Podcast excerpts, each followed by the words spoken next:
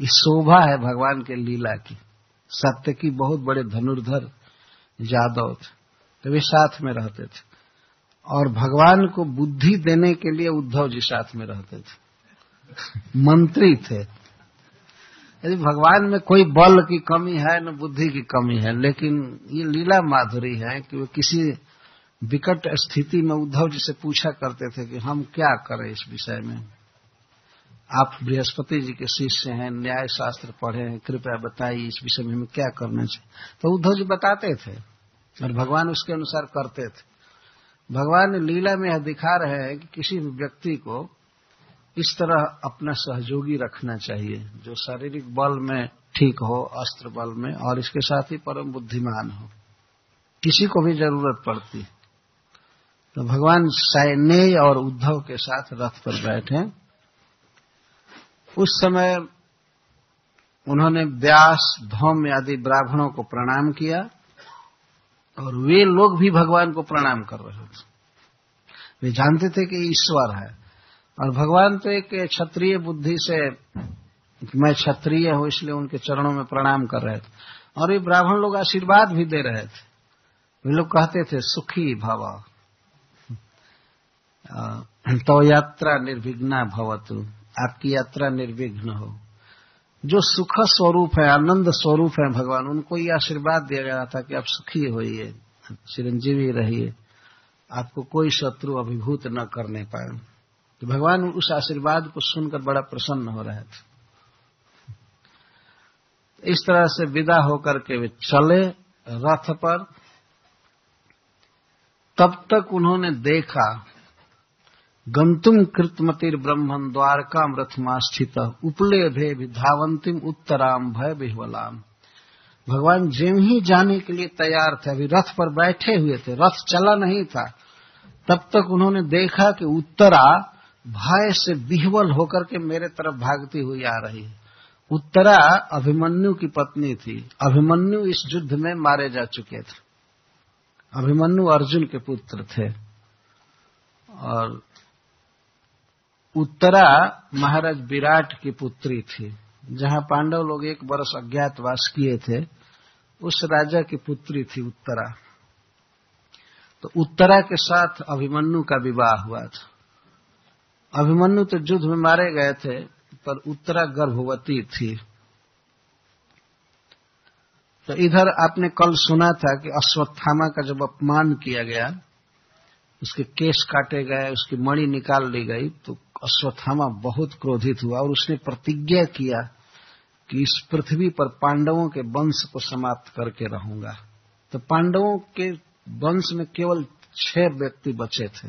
पाँच पांडव और एक अभिमन्यु का पुत्र जो आगे परीक्षित महाराज हुए, गर्भ था। उत्तरा का एक गर्भ था। गर्भ में एक बच्चा था और पाँच पांडव थे।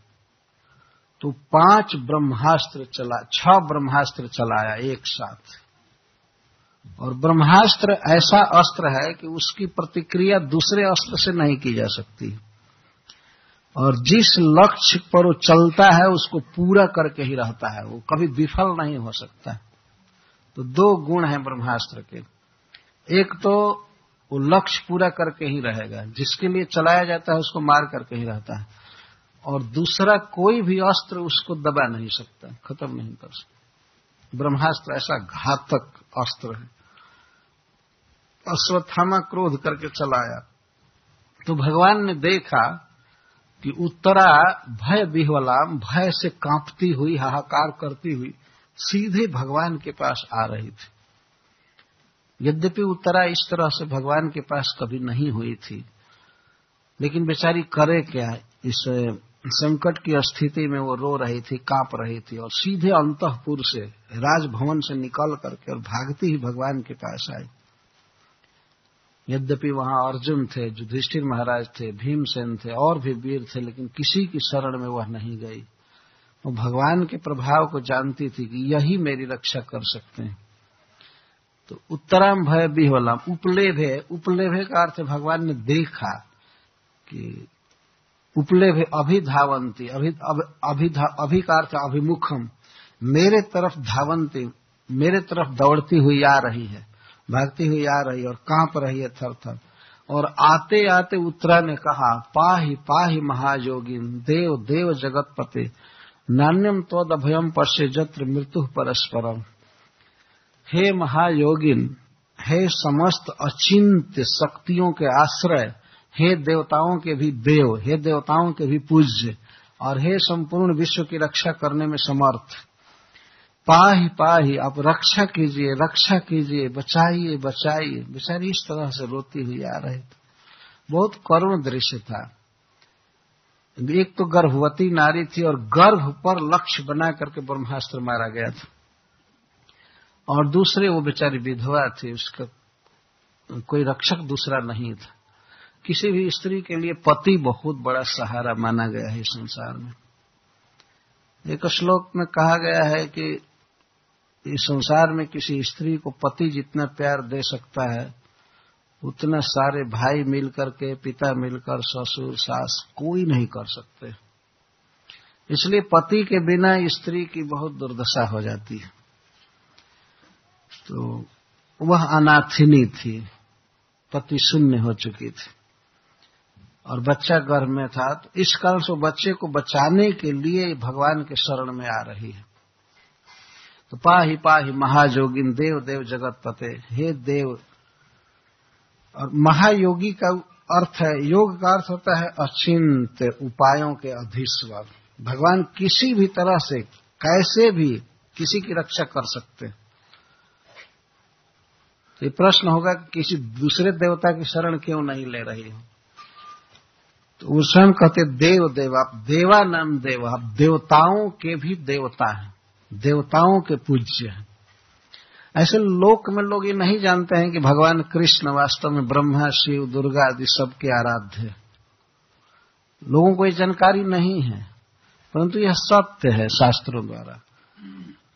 हम लोग देखते ही संसार में मनुष्य देवताओं को पूजते हैं, लेकिन देवताओं के लोक में सब जगह भगवान की ड्यूटी रहती है। भगवान की मूर्ति रहती है। वे लोग भगवान के भक्त। और जगत पते, जगत पति पति का अर्थ पालक, समस्त विश्व की रक्षा करने में भगवान समर्थ है। तो ये तीन विशेषण भगवान के लिए उत्तर बोल रही है कि हे महायोगिन, हे देव देव हे जगत पते, नान्यम तो अभयम पश्य, जत्र मृत्यु परस्परम।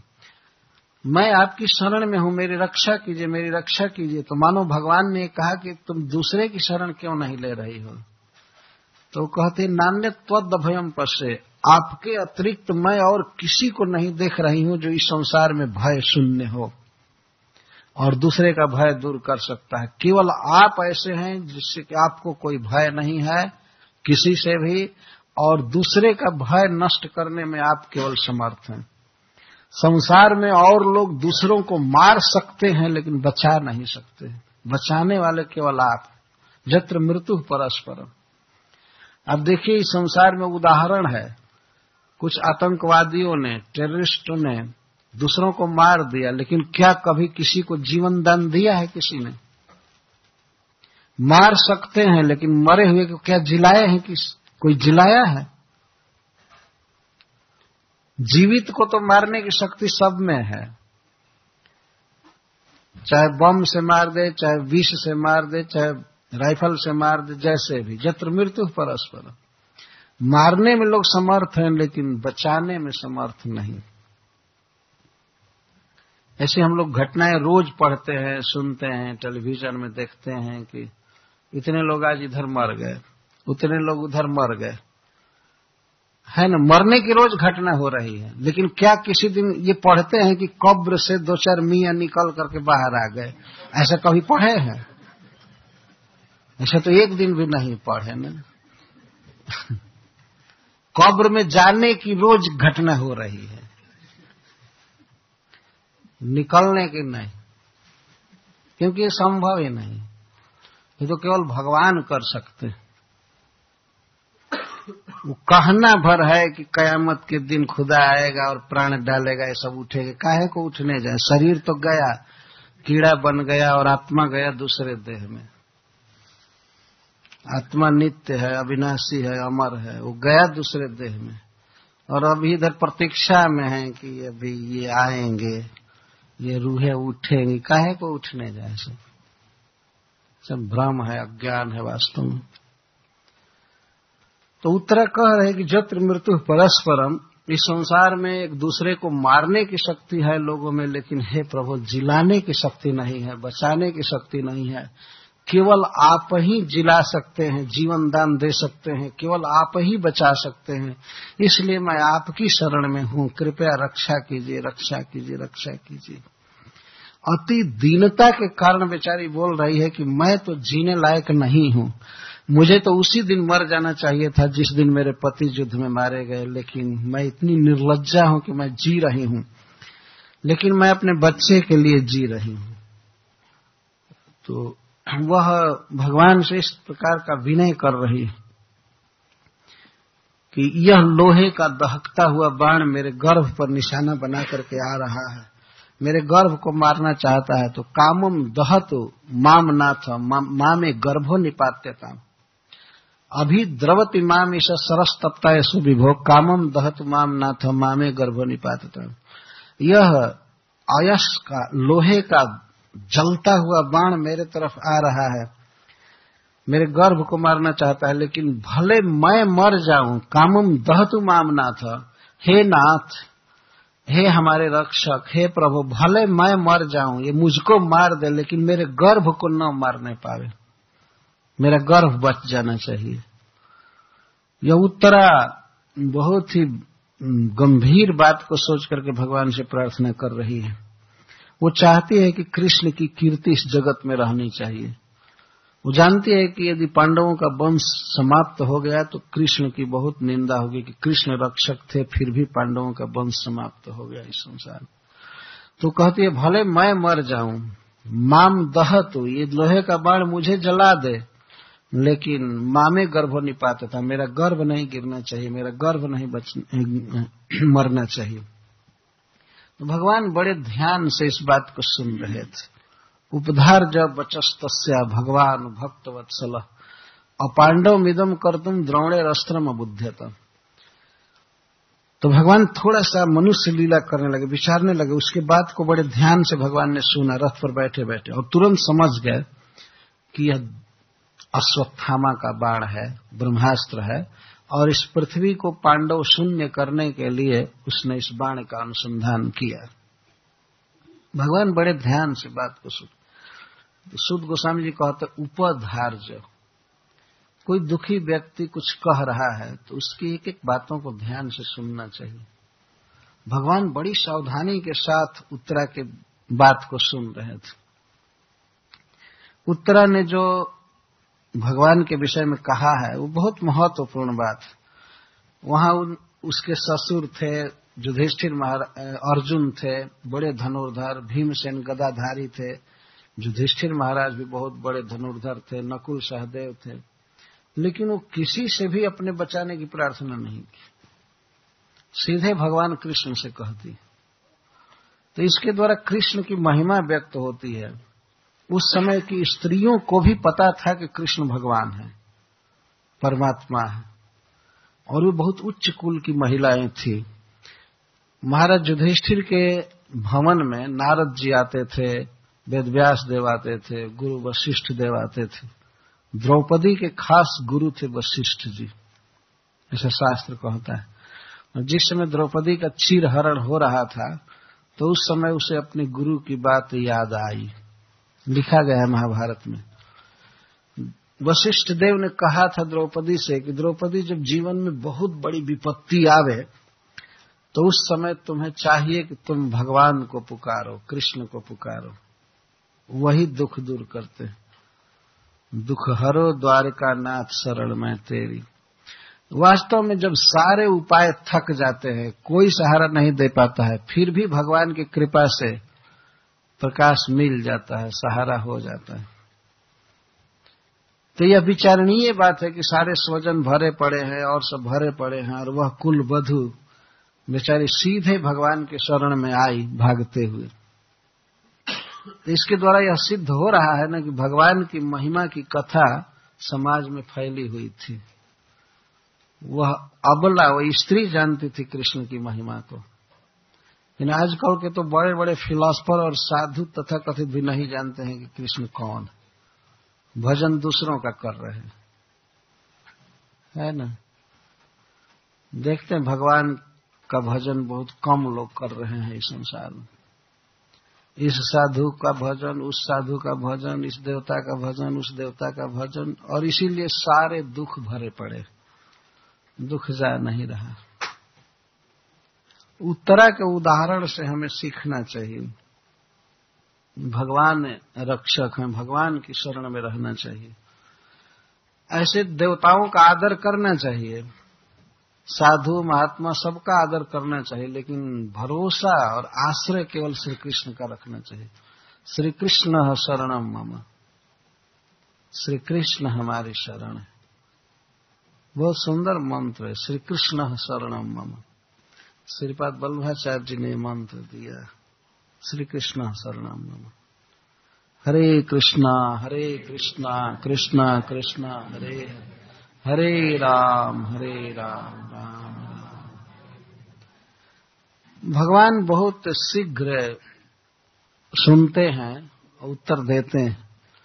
तो उत्तरा की बात को उन्होंने ध्यान से सुना और वे समझ गए कि अश्वत्थामा का यह ब्रह्मास्त्र है। जब भगवान इस तरह से विचार कर ही रहे थे, तरहे वाथ मुनि श्रेष्ठ पांडवा पंच सायकान आत्मनो मुखान देवतान आलक शस्त्रान उपादु तो भगवान को विदा दे रहे थे पांडव भी उस समय। जब भगवान द्वारका जाने के लिए तैयार थे तो युधिष्ठिर, भीमसेन, अर्जुन, नकुल, सहदेव भी वहीं खड़े थे। द्रौपदी भी खड़ी थी, और सुभद्रा खड़ी थी। भगवान को, अपने भाई को विदा दे रही थी, और कुंती महारानी भी अपने भतीजे को विदा कर रही तो भगवान के विरह में कितना उनको दुख होता होगा, इसकी कल्पना हम लोग नहीं कर पा सकते।